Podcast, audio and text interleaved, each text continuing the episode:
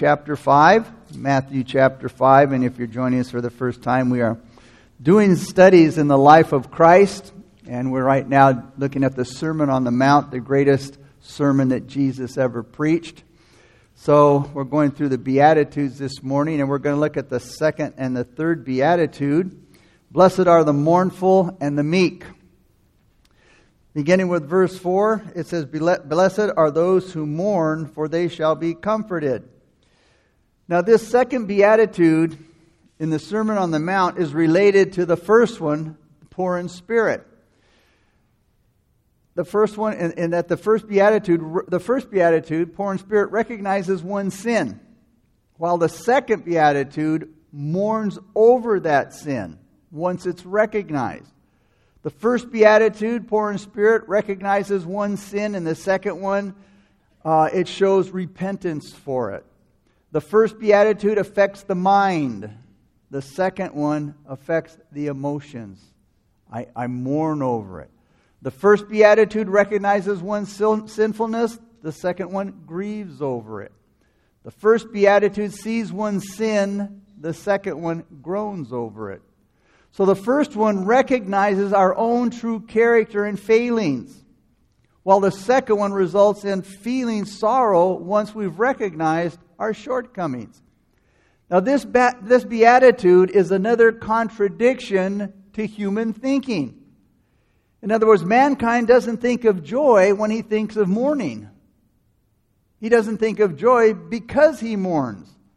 But again, that's just what this second beatitude says Blessed or happy are those who mourn. The first beatitude, that's another oxymoron because it said, Blessed are the poor in spirit. You see, the flesh, the flesh thinks totally the opposite. All of this reminds us of what God says in Isaiah 55 8. For my thoughts are not your thoughts, and nor are your ways my ways, says the Lord. And as we all know, the carnal mind does not think like God's mind. Because the carnal mind, Paul said, is enmity against God, for it is not subject to the law of God, in, or, nor indeed can be. Those who are in the flesh cannot please God. Now, what just does the word mourn mean? Well, according to the Dictionary of New Testament Theology, the word mourn means to lament, sorrow, or sadness. It's like when a person is mourning for the dead, a loved one in particular. It is the most intense kind of mourning. When talking about the Sermon on the Mount, it means genuine mourning, like you would see often in those days displayed by the professional mourners. It is a sincere mourning. Now, what brings about this kind of mourning by the second beatitude? It's not some superficial mourning that's caused by maybe a loss of a job or a financial loss or the loss of a pet. The mourning is, is caused by sin. This mourning that, that's, that is talking about is caused by sin. It's a godly sorrow over your own sin or the sin that we see around us in society. It's sorrow caused by a lack of righteousness. It's a spiritual type of mourning. And each beatitude is clearly a spiritual condition that's being demanded and as a result, rewarded. Paul shows us these two beatitudes in Romans 7 18 and verse 24. He says, For I know that in me, that is in my flesh, nothing good dwells. Then in the second one, he says, O wretched man that I am, who will deliver me from this body of death? We read in Ezekiel 9 4, and the Lord said to him, Go through the midst of the city, through the midst of Jerusalem, and put a mark on the foreheads of the men, notice, who sigh and cry over all the abominations that are done within it. The mourning. Again, we hear, O Lord, how long shall I cry, and you will not hear? Even cry out to you violence, and you will not save. Why do you show me iniquity and cause me to see trouble? For plundering and violence are before me. There is strife and contention arises. Therefore, the law is powerless and, and justice never goes forth. For the wicked surround the, the righteous, and therefore perverse judgment proceeds. Habakkuk 1, 2, and 4.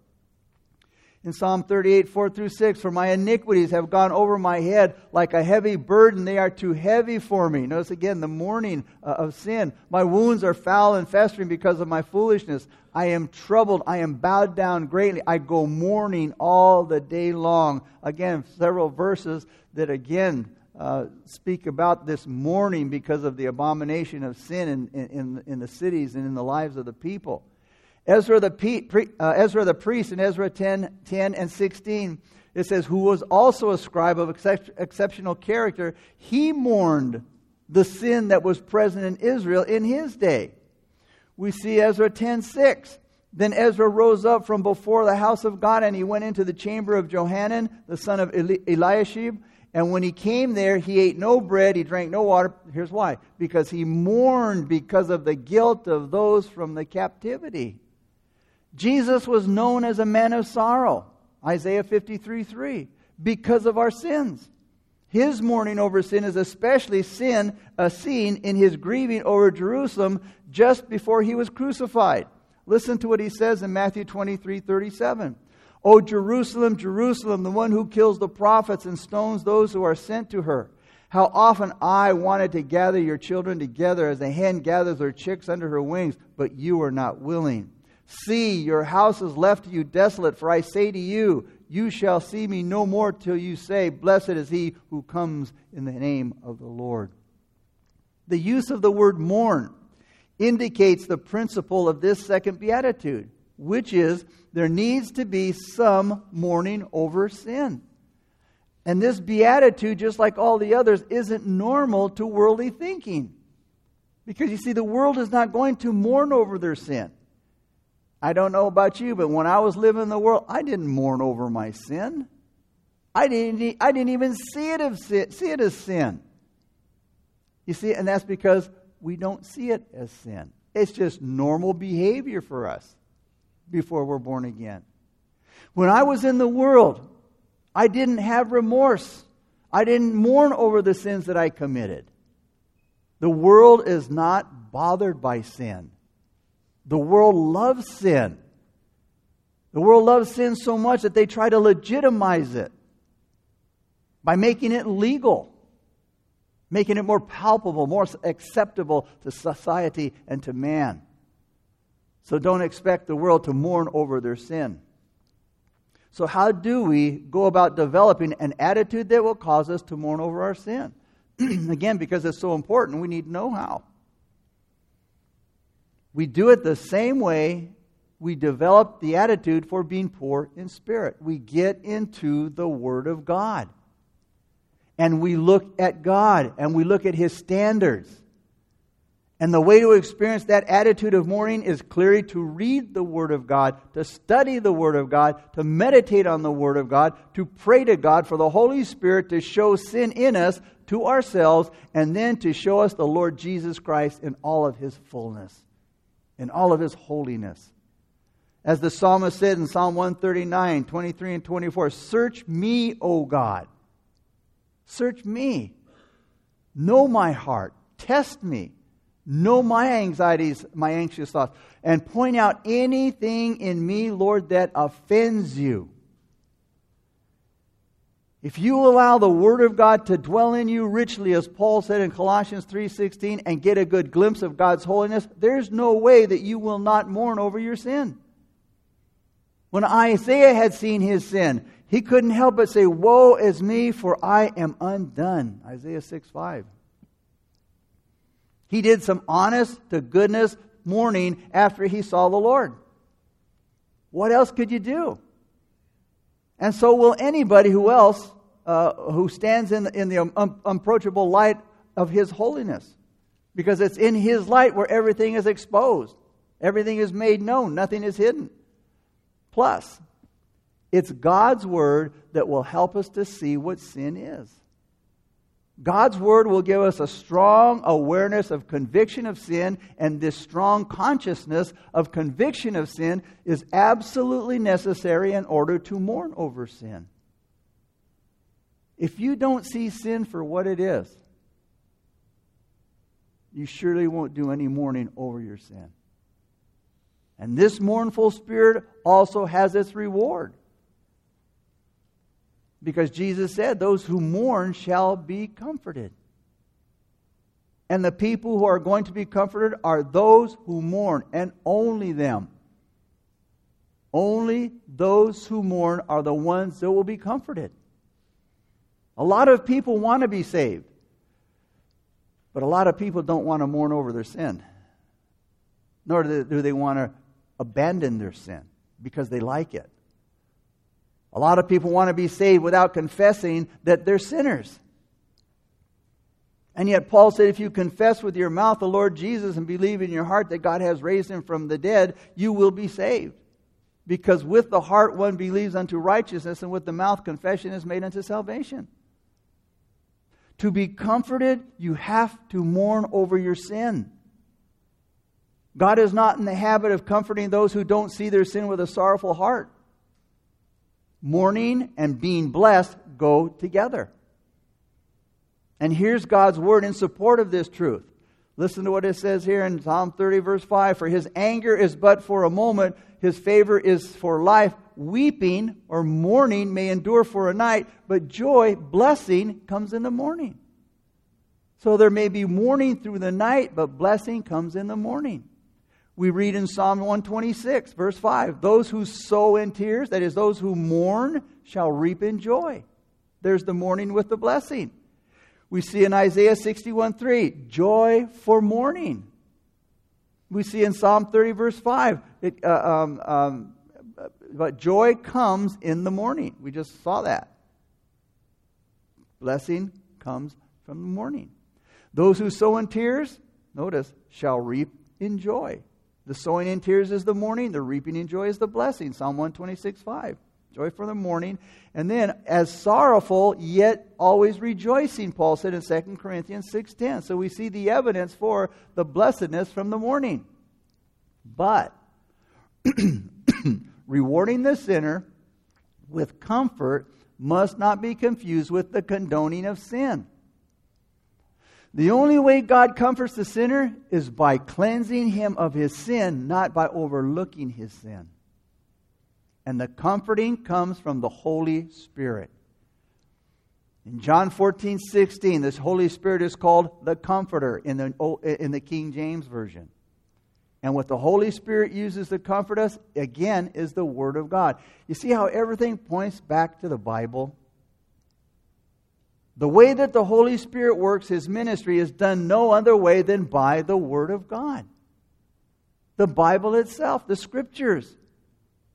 Because you see, it's the word, it's in his word where we find comfort.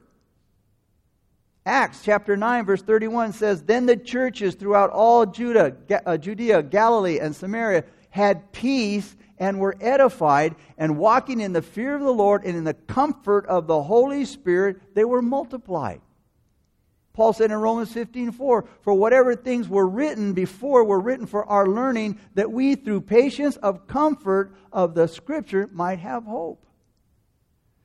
You see, it's a blessing to know and to be assured of God's comfort. The Holy Spirit, He's always with us. We're never left alone.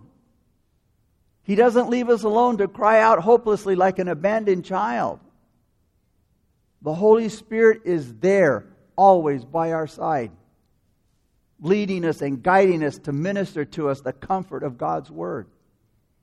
Again, that's why it's so important that you read the Scripture so that you will know them, so that they will dwell in you richly. And here's why so that the Holy Spirit can bring them back to your remembrance in time of need. Jesus said in John 14, 26, But the Comforter, the Helper, the Holy Spirit, whom the Father will send in my name, notice, He will teach you all things and bring to your remembrance all things that I said to you. What is it that Jesus said to the disciples? His Word. Jesus said, The Holy Spirit will bring to remembrance my Word to you. Here's the problem. If we don't read our Bible, if we don't know the Word of God, and the Word of God does not dwell in us richly, how are we going to know what Jesus said? How are we going to know His promises He's made to us? Which gives us hope and gives us strength and gives us victory over our difficulties. If we don't know what Jesus said, how will the Holy Spirit bring to our remembrance what Jesus said to help us to get victory over our circumstances? You see, what we remember will only be what we put in. It's kind of like a bank deposit. You write a check for $1,000, but you've only put in 500 well, don't expect to get out a 1000 bucks. But it's the same thing with our reading, knowing the Word. See, the Holy Spirit can't bring up the scriptures to you that you haven't read and, and, and, and, and allowed to dwell richly in your heart, in your life. They haven't become a part of you. He can't bring them up to your remembrance when you, when you need them. What you put in is what you're going to get out. It's very important that we know the Word of God. Without the help of the Holy Spirit, there's no way that we can live the victorious Christian life that God wants us to live. We have to know who the Holy Spirit is, what He does, and how He does it. And the Holy Spirit is a person, He's not an it.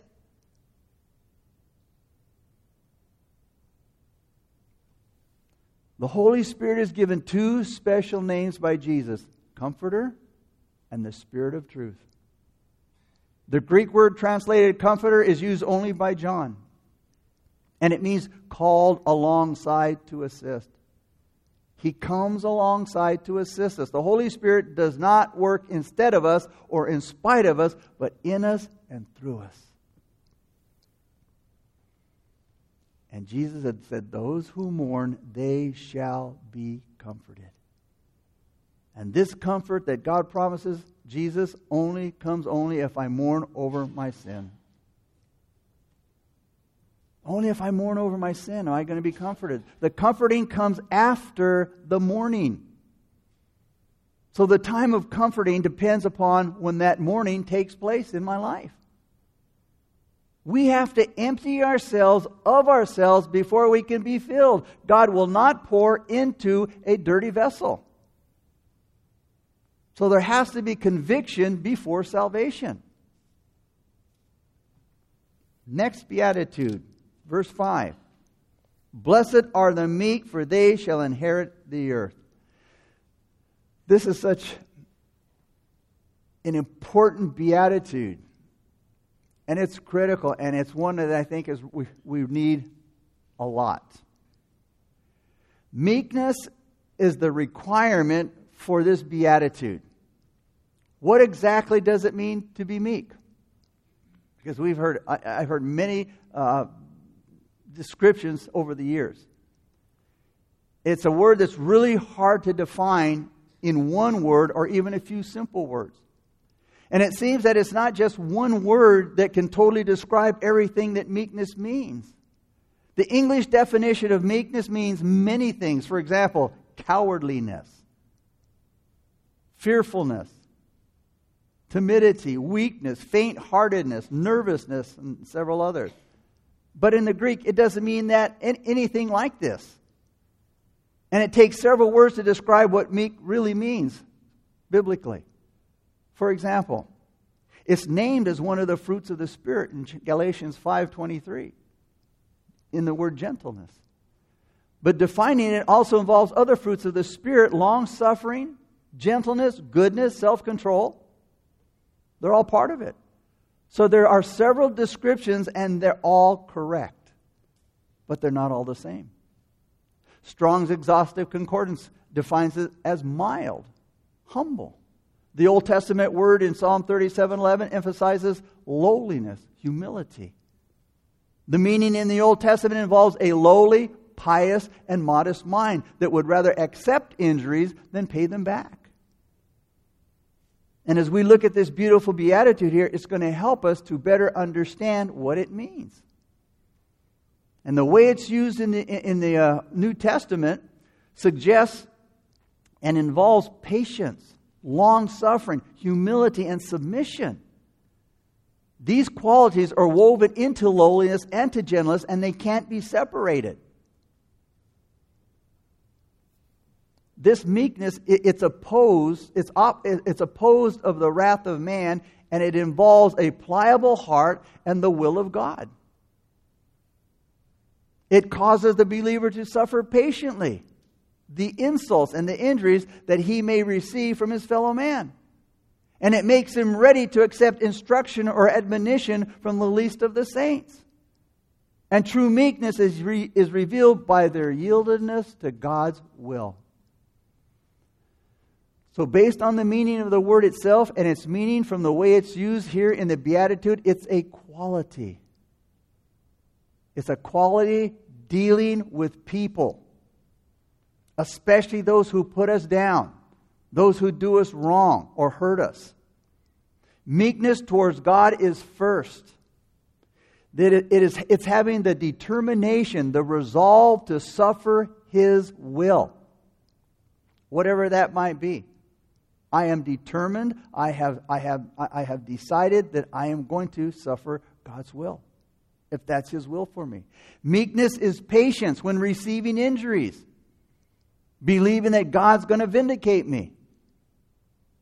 The meek ones are the mild, the patient, the gentle, and the tender hearted.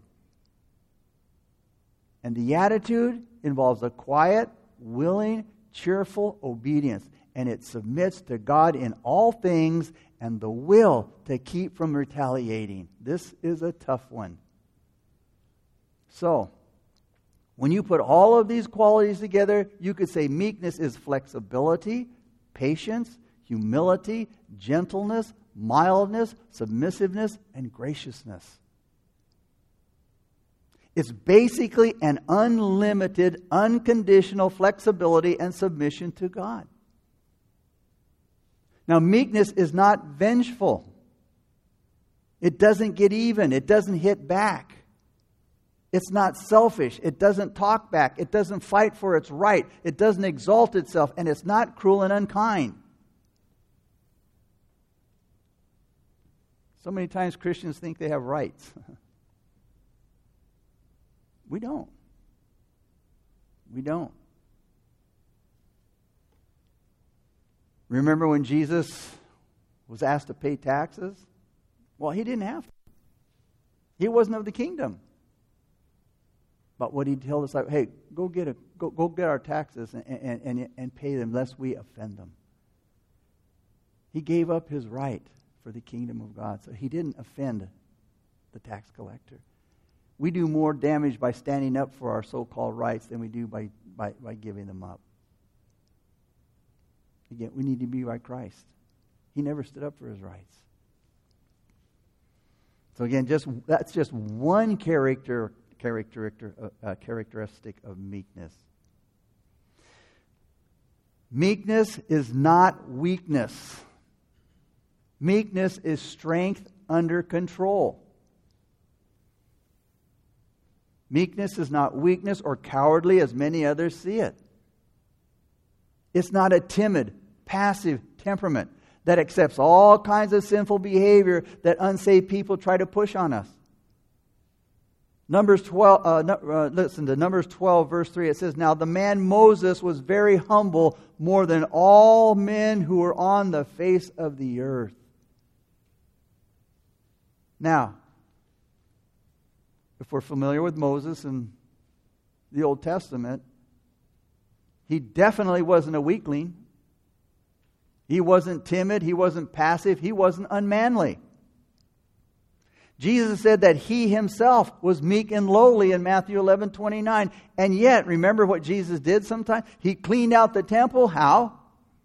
Guys, would you please, you know, move out here and take that stuff? No, he turned over the money changers' tables. He chased them out of there with a whip. He drove out the sheep and the cattle. He turned, the, again, the money changers' table upside down. He scattered the money changers. Meek and mild Jesus. Even more so, he rebuked the evil religious uh, leaders, and he used some pretty strong language. Like, you hypocrites, you blind guides, you fools and blind, you whitewashed sepulchres, you serpents, you brood of vipers. So there's a huge difference between weakness and timidity and passiveness and unmanliness. Once again, meekness is strength under control. Meekness is not the opposite of strength or fighting for the cause of righteousness, zeal and initiative, or standing up for the truth and righteous anger. And we have some good biblical examples to show us what meekness looks like. Moses' calling, remember, was challenged by his older brother and sister, Aaron and Miriam. And they called him out and they wanted to challenge him. But instead of doing what comes natural and fight back, Moses reacted to them with humility and submissiveness, which are the characteristics of meekness. Moses let the Lord deal with the situation, handling his uh, that was ha- dealing with his calling, and God took care of it. And you remember what happened? Miriam ended up with leprosy and shame, and Aaron begged his brother for forgiveness, and to do something about his sister's leprosy. then we have Jonathan, King Saul's son, David's best friend. We have that example. Now, Jonathan was, was, would have been the king by tradition, the next son in line to take the throne of King Saul. But that didn't happen. Who got it? David. God took the throne away from Saul because of Saul's disobedience, and, he gave, and God gave the throne to David, not Jonathan. We don't see Jonathan throwing a fit. It rightfully belonged to him. It should have been him by all tradition and, and, and the way things ran at that time. How many times in your life do things happen that aren't right or fair? You didn't get a promotion at work that you deserved. You were next in line for it. But that person you were training for th- that, for, for that role, that's the one that got the job. And let me tell you, when I was working in a secular place for, for 25 years and being a, a supervisor, and I saw that all the time and I heard all the whining and complaining about, oh, I can't, you know, I, I was, I've got seniority, and I, you know, I was, I trained that person. I'm, I, me, I, I can't help you. Sometimes it happens. You may have been the most qualified, the best person with more seniority or whatever, yet somebody else got the job. Or you got blamed for something you didn't do, and you had to pay the price. How did you react to that? How do you react as a Christian? How do you react to those things? Even though Jonathan didn't rightly get the throne, he didn't rebel against God. He didn't get mad at David. He didn't throw a tantrum. He submitted to God's choice. And Jonathan graciously, graciously yielded to his demotion. That's meekness.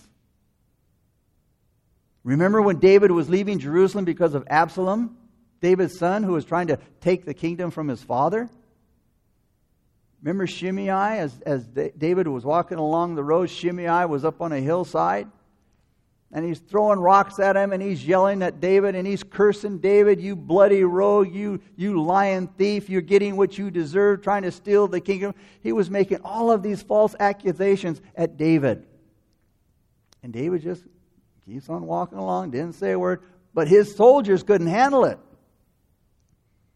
Abishai said, David, let me go take off that dead dog's head. He wanted to go cut his head off. He wanted to stop that, that, that you know, the cursing and lying that Abishai was making, that uh, Shimei was making. A soldier wanted permission to cut off his head. Instead, listen to what David said. He told leave him alone and let him curse. And here's why because the Lord has told him to do it. You know, if we would keep that in mind that God is in control of everything, good or bad, whether I deserve it or not, God's in control. God could stop it anytime He wants to, but if He lets it go, then it must be for a reason much greater than I can understand. David says, You know what, Abishai? Let him curse. Because, you know, the Lord told him to do it. And maybe, just maybe, the Lord will see that I am being wronged and, I, and, and will bless me because of these curses today. David put the whole situation in God's hands. You see what David was doing here? He was demonstrating humble submissiveness to God's will, and in a wonderful display of meekness, he refused to be vengeful and retaliate. What about Jesus Christ at the cross? The greatest example of meekness. He displayed the greatest demonstration of meekness ever seen. Peter said it well in 1 Peter 2:23. He did not retaliate when he was insulted nor threaten revenge when he suffered. He left his case in the hands of God who always judges fairly. Isaiah 53 7 says, He was oppressed and treated harshly, yet he never said a word. He was led like a lamb to the slaughter, and as a sheep is silent before the shears, he did not open his mouth we are so quick to open our mouths. Why? I have a right to stand up for me. No, I don't.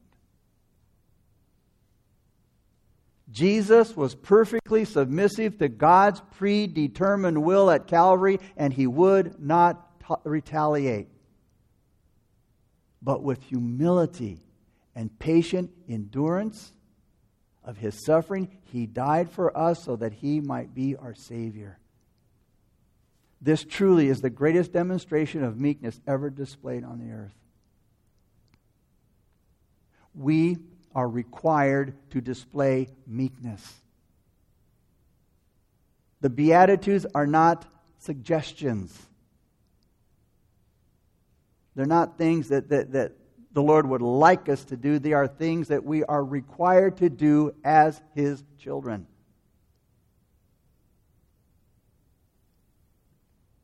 James said in James 1:21, "Receive meekness, the implanted word. Uh, I'm sorry, receive with meekness the implanted word, which is able to save your souls." We are we are we are required to receive the word of God with meekness. In other words, we are to accept the word of God without complaint. This means we're not to argue with God's word. We don't complain about it commands or commands, but we are to be submissive and obedient to the Word of God willingly and cheerfully. Galatians 6 1, Paul said, Brethren, if a man is overtaken in a fault, um, in a trespass, you who are spiritual, notice, restore such a one in a spirit of gentleness. The word is meekness in the Old King James, considering yourself, lest you also be tempted. Now let's share a little bit about what this means. Brethren, if a man is overtaken in a trespass or fault, you who are spiritual. So you see somebody that's overtaken in a fault. You're the spiritual one. You're going to go over there and you says here to restore that one in a spirit of gentleness. The word restore is a medical term. It's the idea of a person with a, with a let's say a dislocated joint, let's say at the shoulder. Now, it says to restore that person in meekness. The picture is, is taking that, that dislocated joint and restoring it as gently as you can without causing any further pain. So, again, with gentleness, meekness, we're to restore somebody that's out of joint in their Christian walk. And the reason is because someday the shoe might be on the other foot. Considering yourself, lest you also be tempted. Gentleness, meekness. We have to deal with sin and backsliders in the church, but we have to deal with them gently. This meekness involves a good deal of humility, recognizing that we could also fall into temptation and sin if we're not careful. We are to be meek, and when it comes to our calling and service for God, we are to be meek when it comes to our service and our calling to God. Listen to what Paul said in Ephesians 4 1 and 2. He said, I, therefore, the prisoner of the Lord, beseech you to walk worthy of the calling with which you were called, with all lowliness and gentleness, with long suffering, bearing with one another, one another in love. Paul said in 2 Timothy 2 24 and 25, and a servant of the Lord must not quarrel. He didn't say, please don't quarrel. It's a command.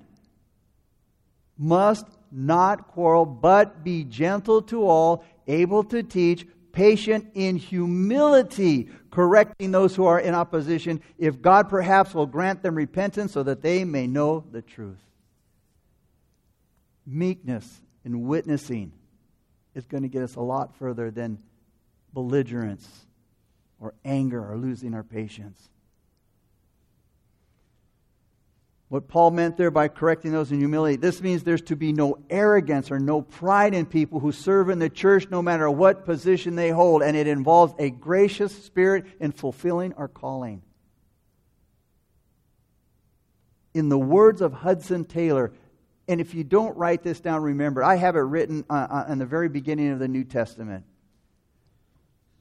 In the words of Hudson, Hudson Taylor, he said, Dear friends, I am the little servant of an illustrious master. I love that. I'm just a little servant of an illustrious master. And when it comes to witnessing, it's not to be done timidly or arrogantly, but with meekness, which will include graciousness and conviction. Peter said in 1 Peter 3, 3.15, Always be ready to give a defense to everyone who asks you a reason for the hope that is in you with meekness and fear. So in closing, how do we become meek? There's two ways. And here it is. Nothing's new. First, the Word of God. You must read your Bible get into God's Word and let it control your thoughts and your behavior. You will not grow and mature well in the Christian life if you don't devote yourself to God's Word.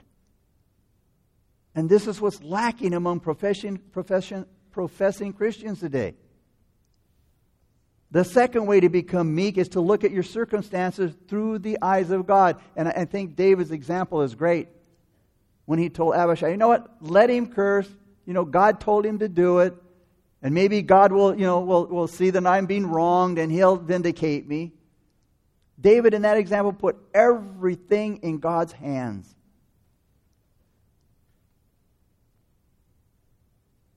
And if we would look at our circumstances through God's eyes, we wouldn't get angry. Well, you know, the Lord's in control. The Lord guides my life. He knows what's going on and he's allowed it or he's designed it or he's arranged it for whatever reason. I don't know, but you know what? I do know that he's God. And I do know that my welfare is, is very important to him. And that he's too loving to be unkind. He's too wise to make a mistake. And he's too powerful for anybody to thwart his purposes in my life. So, Lord, have at it. I'm comforted by knowing that. Because those circumstances are meant for my good. And those circumstances that might be against me, they give me a chance to grow in grace and to act in meekness. And God many times allows those things to continue in my life so I can see I'm not very gracious. Boy, I need to work at meekness. I have work to do in my life. And, that, and as a result of becoming meek, it says, they shall inherit the earth. God will one day give the earth to the meek, which shows the righteousness of God. In the end, the earth will be given to the holy ones, not the unholy. And the wicked are going to be punished with everlasting punishment, but the righteous are going to be rewarded. The wicked time that we live in today does just the opposite. It, it rewards the wicked. Because the rulers of nations are evil, evil, are evil men. But you know what? This is not going to go on forever. Eternity is going to have a whole different set of standards, and God is going to rule, not wicked men. So, Lord Jesus, we wait for you. Father, we thank you for this great passage, Lord, and this great word, Father. And Lord, I pray that we would all,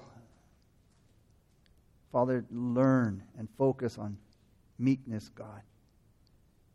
I think it's one of the most difficult attributes in our life, God. Because we don't want people to get over on us. We don't want them to hurt us. We don't want them to belittle us. We don't want them to, to get over on us, basically. But so what? You're my God, my Father. And Lord, you know all things, and all things are in your control. And your ways are not our ways, Lord. And our thoughts are not your thoughts, God. And you always know what's best to do in each situation, God. Help us, Lord, to leave things to you. Our life is in your hands, Father. You have a hope and a future. And you don't want to do us evil, you want to do us good. Maybe you're here this morning and you don't know the Lord Jesus Christ.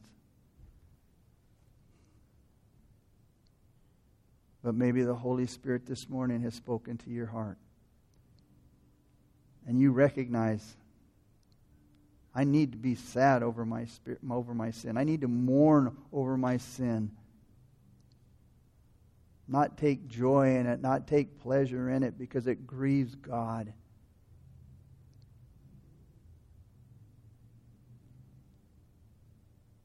Sin is what caused Christ's death on the cross. He died for our sins.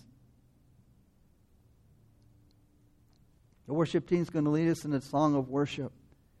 And if you want to receive Christ as your Lord and Savior, then you get up out of your seat, you make your way towards the steps up front, and I'll meet you there. And when the song's over, we'll pray together a simple prayer of faith.